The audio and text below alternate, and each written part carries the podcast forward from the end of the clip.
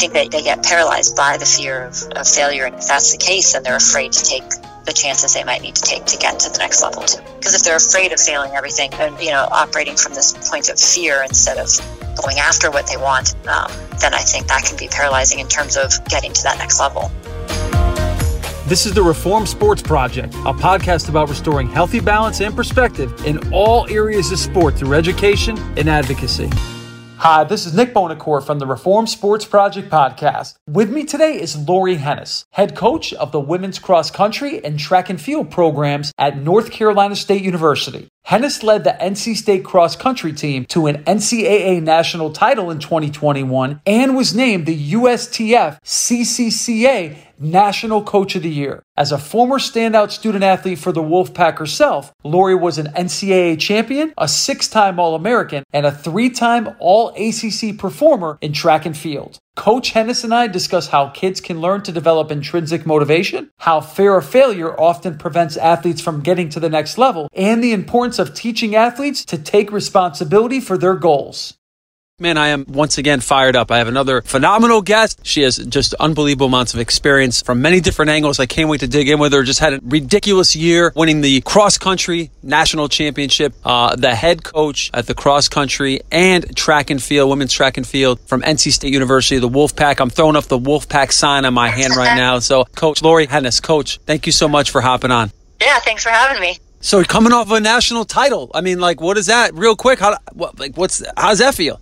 Awesome. Uh, this is just an amazing group of women. You know, with the kind of COVID extra eligibility, we we had a good number of seniors on the team, and that, that has been their goal for the you know their whole career. And so it's just really awesome to see them be able to accomplish that. You know, we finished second, you know, last year, and so I think a lot of that was kind of a build to this. Um, and so it was just awesome to see them our, our top five, which is how you you know the scoring in cross country works, just really have um, a great day all at the same time.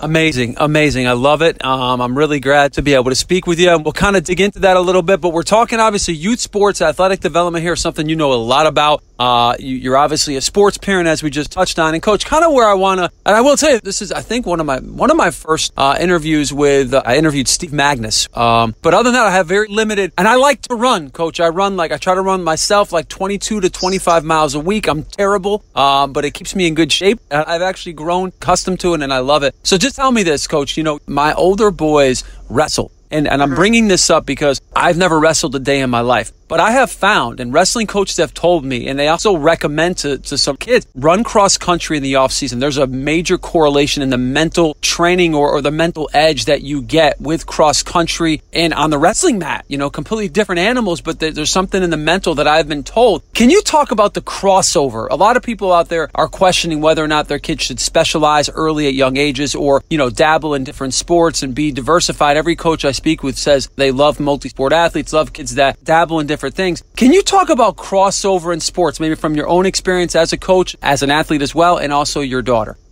Sure, yeah. Um, you know, I, I, think that's an interesting comparison you made between wrestling and cross country there. I think there are um, kind of those sports. Our, our, director of program, Rollie Geiger, who's been here forever, likes to say, you know, you play soccer, you play basketball, you play football, you don't play cross country or wrestling really, or swimming. You know, some of those sports where you have the individual aspect, um, I think is awesome because there's like, you know, personal accountability and those things. But um, I think it's really great to dabble in both types of sports, you know, um, which my daughter certainly did. And we find a lot of our high level um, athletes. I think of the, I'm trying to think of the top five in that national championship team. Um, one played basketball well into high school, two played soccer. Um, and so I think I love, I love finding people that really got the team aspect, you know, not just the individual sport part of like cross country or track as, as a younger athlete. And then also, you know, dabbled, like you said, or had experience in a little bit more individual sports. I mean, cross country at the end of the day, like your top five have to run well on the same day to be successful. So it's very much a team sport, but you know, you're not passing a ball to anyone or anything like that. It's you have to get your individual performance at a certain level for the team to do well. So I think kind of that crossover between sports is awesome for people to have experience um, on both ends of that spectrum. That's a great point. That's the first time I actually had that brought up because I have actually made, you know, plenty of posts uh, on social media and, and that, that word you said, play wrestling or play swimming. Obviously that, that doesn't make any, you know, doesn't make any sense. You either wrestle or you run cross country, but you play basketball, you play baseball. and I'll talk to coaches who love there's like a major correlation between soccer players and also basketball. Like it's almost the same sport, just different field, different court, different ball, but you're the spatial awareness, the movement. Um, you know, you brought up the word accountability, and I have yet to find a sport, you know, from my own experience as a sports parent that brings up the accountability piece as much as wrestling the mental, I see the preparation that goes into the discipline that goes into the diet and all of these things with wrestling. I would imagine there's got to be a lot of similarities in, in cross country. I would love it if you can kind of dig into that and how some of these kids out there and parents, like it, a lot of times we hold our kids' hands. You know, we don't let them become accountable on their own. How much of, of sport comes from intrinsic motivation is where I'm going with this coach. That, that kids do they can they learn that or is that something that can be taught? I, I definitely think they can learn that, you know, and I think the key to, to them learning that is, is to, you know, allow them to fail and figure out, you know, how, how to move on from that and how to get better. Um, I think as a parent, the hardest thing to do, this is, you know, I coached for a lot longer than I was a parent of a, of an athlete at a high level. And as a parent, it's so hard to let your child fail to see that something that they're doing is not going to lead to the result that they want. But i think it's way too easy to step in and fix that. And i don't i don't even think that's you know unique to sports. I think in this current climate you know when we're recruiting and, and parents academically are so worried about their kid a kid getting a b or not getting the sat score they need to get into a certain school and you just step in and you and you fix this and then we get athletes at the college level who just don't know what to do when they get a b for the first time and I think that it's it's it's super hard for parents to do, but I think stepping back and letting you know your child figure out how to how to manage things on their own. And, and I don't say that in terms of if there's something that's being done that's going to cause your child to get hurt or it's dangerous. Certainly, you know, I'm not saying ignore, you know, don't step in for something like that. But I think that um, that accountability piece, you know, running at a high level, there's so many other things that go into it. Wrestling, I, I believe, is similar, um, and it's like you know it's all these things. I mean, diet, but that, that I, I feel like sleep, recovery, those mm-hmm. kind of things are the most important at a really high level. It's something that a lot of younger athletes are missing too. This rush to take as many AP courses as you can, and um, and you know do all these things in high school. And you know, to me, you go to college to go to college. So don't try to do that in high school or beforehand, or specialize at that level. One of the things my daughter, who who won an NCAA title last year, it would frustrate me as a parent. She would say, "Mom, I'm not going to do everything right yet. I want to leave myself room to uh, to make this the next thing I do so I can reach the next level." And sometimes it was frustrating because you're 16, 17. I was thinking like, you need to sleep more, you need to eat better, you need to do those things. But um, you know, she developed that intrinsic motivation, um, and, and it was really kind of a team thing. I think you get on these high level teams and um, you want to perform well for other people for something bigger than yourself. And so I think that's where you know, you, you find people that are motivated by that, doing something bigger than just themselves or individually, and that's how you have success at this level. I don't know if that answered your question. I kind of talked around a lot of things there, but hopefully that kind of answered it. It's interesting because I don't know if there is, you know, one of the things is everyone has their own ideology. Most importantly, everyone has their own experience, you know, and I'm listening to you and I'm thinking as you're talking, I'm going, you know, my oldest son's going to wrestle in college. But the, the, case in point, you brought up the academic piece of it. And we're talking about accountability. And, you know, my wife and I try at times. Each kid's a little bit different. We have six children. Um, and and each kid's a little different, right? And they all, fortunately, we're very lucky. They're they're for the most part on a very good path. Well, my oldest son, I'm not, I'm going to blow up spot here a little bit. You know, he's doing well in a class. He actually is taking a college course, right? And he's doing well with it. But the problem is he struggles with little attention deficit disorder. All right, and what I mean by that is it's something he's had, and he has to work through it and it takes effort.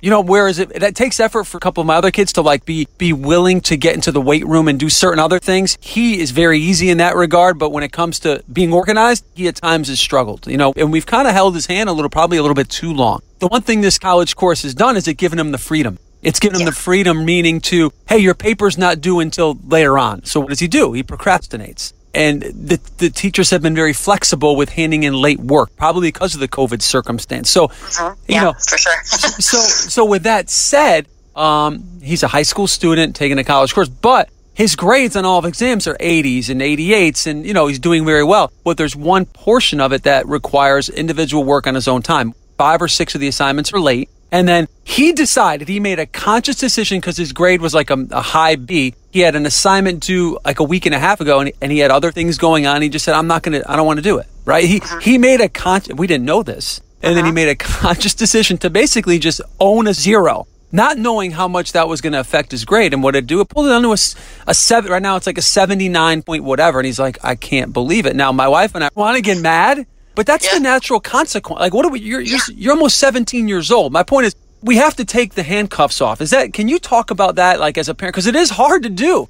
Yeah, and you hit the, the, the exact words I didn't bring up the first time: natural consequences. And you know, you read parenting books and stuff as I did, and they all tell you, you know, to kind of let the natural consequences play out. And like you said, with the COVID situation and all this going on right now, sometimes the natural consequences you assume are going to be there aren't because people are so lenient, and then you get into the situation where maybe somebody isn't. But you know, those are the kind of decisions. Um, students and athletes need to make in college. You know, sometimes everything is hard and you do make a decision to do that and you have to understand what the consequences are going to be. Or you know you've got a national championship coming up and you decide that you're going to get your eight or nine hours of sleep and maybe you take a, a b on a paper that you would have liked to have gotten an a on but you have to make this decision between those two things. And i think so many um, young athletes are kind of paralyzed by the inability to make those choices or understand what the consequences are going to be and you know we just talk to our athletes all the time i mean like you know, certainly you want your, we want our athletes to do the best that they can in the classroom. And as a parent, I want my kids to do that. But one of the things we say all the time is like, what's going to happen if you get a B? Your parents are still going to love you. You're still going to be fine.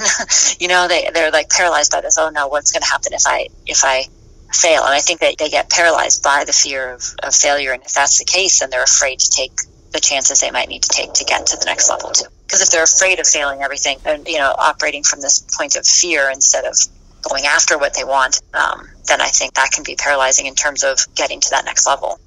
What a great point! You just you almost made me feel like I'm a better parent than I probably am because we. but it's it's true. It really is. There's no money how many books you read or how many experiences you go through. You always feel like you're second guessing your decisions. But at the end of the day, there's really not much control I have over you know the decision making of a 16, 17. You hope you prepare them, and I think that's where I want to get into and why I love getting into these conversations. Is you know that's the old adage you know, prepare the kids for the path. Don't prepare the path for the kids. And, and there's so many circumstances now where, you know, and I'm a baseball background where so and so's 10 year old not starting shortstop on his team. So mom or dad just go ahead and start their own team. Right. And that is like so prevalent. And you can honestly trace that potentially and say that's why there's a transfer portal today. Can you talk about, you know, why it's so critical to allow not just from an athletic standpoint, but for, and I know we're kind of touching on it now, but kind of digging more about why the decision making? Why, listen, hey, you're not starting on this team. Instead of, hey, let's go start our team. Let's, let's work through that and maybe become more versatile. Maybe there's a different position. Like let's, let's problem solve. Aren't these life lessons that we can extract from sports and apply in the real world? Yeah, for sure. And one of the things, like in a team sports situation, we talk about too is everybody has a role, and those roles can be different at different times, you know. And so, because we we can only line up seven people, and we have a roster of almost twenty, and so you know we lined up different people at our regional meet and our national meet, which you know not a lot of programs did. We were lucky uh, fortunate, not lucky, I think, you know, to have that kind of depth to do that. But we build that and we build that by you know, hopefully talking a lot about, you know, some people's role at this point is to be an All American, and finish in the top 10 at nationals, and that's how we're going to win. But, you know, some people's role right now is to help people get better in workouts and make sure that they're, you know, making that progress to be in that position in a year or so. But um, I think I feel like I was involved in youth sports, you know, a long, obviously a long time ago. And I feel like that patience is um, people have lost kind of that ability to be patient and, and figure out what they need to do to be successful in the situation they're in. But you know, I don't I don't want to get to where it sounds like we're blaming kids for jumping around too. I mean, obviously coaches do that. Oh my God, yeah. So people have to find the best situation for them. You know, sometimes you are in a situation that's not good for you, but um, I think that you know being able to step back and say like that's not my role right now, but th- this is what my goals are, and that what do I need to do to get there is something that, yeah, not a lot of um, athletes are necessarily equipped with. For instance, Elly, my oldest daughter, who who did win the national title, like she played youth soccer for a long time, and she was getting close to that classic level before she switched over to running. And um, I remember sitting in the stands with parents, and they're like, "Don't you think she's playing the wrong position? Don't you think she should be doing this? Don't you think that?" And I'm kind of like, "I'm just going to try to do my best to just sit here and cheer." but they thought because I was coaching, that I would be a good person to ask those questions to. and I was kind of like the opposite, you know, just go in there, get really fit, get work on your skills and you know when they put you in do the best you can and, and go from there so i think it is interesting that um, and, and I'm sure that that rubs off on the on the students as well. You know, when parents are going home saying like, "Oh, you're playing the wrong position," or "They're not playing you enough," or those kind of things. And um, I think that's tough. You know, that doesn't. The thing about our sport is the numbers are so obvious. It's it's you know it ends up being most of the time fairly obvious who gets the playing time, right? As you would call it, because it's it's there's no um, the coach's decision on who's running better. It's it's head to head. When we return, Coach Henes and I talk about accountability and the importance of striving to control the process, not the outcome.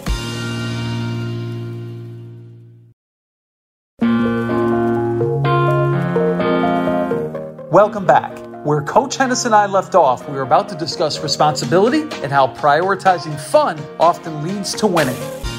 I want to circle back. You mentioned your perspective, and I think that is fascinating. I feel the same way, and I've heard so many coaches at your level, obviously high level, Power Five, Division One coaches say when they're at their kids' events, whatever sport it is, people almost look to them like, "Hey," and they tend to be the quietest ones. I remember there was a very famous and I interviewed Frank Martin, right, head men's basketball coach at South Carolina. You may have seen the video; it was a few years ago. He went on a rant in an interview how passionate he was with with sports parents or whomever, like getting on referees at basket youth basketball games, like you know, just being and it happens all the time, you know, and and yeah. Oh, yeah. and, and tearing down the coaches all over the referees. Well, there's a shortage in referees, in umpires, and things like that. And I don't want to, like you said, I don't want to sit there and tear down or, or blame parents and all that, but there are elements where people are, you know, don't you think this? Don't you think that coach is making a bad decision? Here you are, someone who's paid and a professional is taking a step back and just being quiet. Why is that? Is, is it clearly you have some sort of,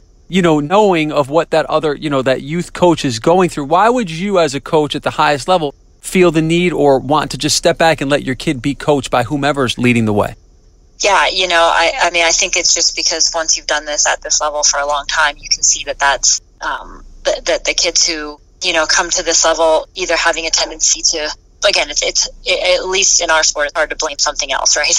but but it's not really because you can say um, my training was wrong, doesn't know what they're doing, kind of thing, and, and and it's back to that accountability thing. I think like at some point you have to take responsibility for the level that you get to, and certainly there are things that can happen that can be out of your control, right? And and so you know you don't sometimes injuries are just injuries and nobody necessarily caused them and, and and so you know sometimes things do happen out of the athlete's control but i think as a coach at this level um, we want people who, you know, if they don't have the outcome they want, they just want to learn from it and what can I do better and how can I get there. And so I think that you know, let, allowing that to happen with youth athletes too, trying to figure it out on their own. And again, for really young kids, they can't figure a lot of that stuff out on their own. I understand that, and trying to help, um, you know, really young athletes navigate through that, I'm sure is a little bit different. But as they get older, I think that you know, just trying to help your own children or youth athletes, you know, at that level, figure out what do I need to do to get better. And part of it depends on goals too. You know, we really talk to our athletes. We're at this in this unique position where some of them, and my daughter's doing now, want to run professionally, and that's their goal. Their goal is I want to be great when I'm 25 and try to make Olympic teams. And that's a little bit different goal than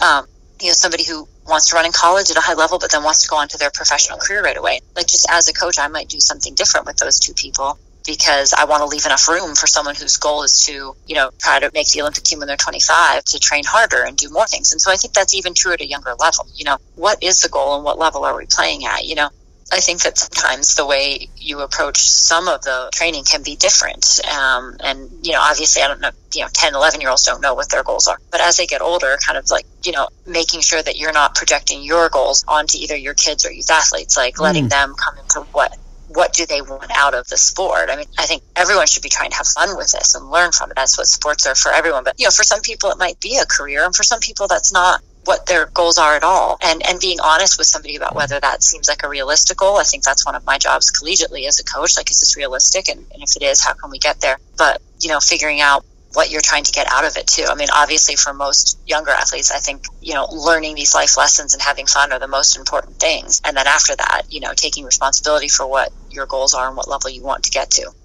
I watched a fascinating biography last night, or you know, whatever it was, I was on demand about Sara Blakely, founder of Spanx. You know, one of the first women billionaires. Um, and she was talking about her childhood, and her dad used to sit around the dinner table and literally like he was an eternal optimist, it sounds like, and literally speak to the kids about failing. Like, hey, what did you fail at today? You know, like that's where you're going to grow. Like from the time they were little. And, and I'm listening to you going, how do we educate parents to let them know that it's okay to fail? You know, in a positive way, like to use that because a lot of times and I've been guilty of this, coach. You know, years ago, you start valuing your own worth as a parent based on your kid's performance in a sport. Sometimes you're like, God, I must suck as a parent because my kid just struck out three times. I mean, it sounds crazy, but it's not. Um, and then you project that anger, agitation, frustration onto your kid. And I think that's why people sure. get, get frustrated. So how do we educate parents? What are, I guess, a piece of advice that you say, hey, parents, it's okay to let your kids fail. You know, why is that so vital?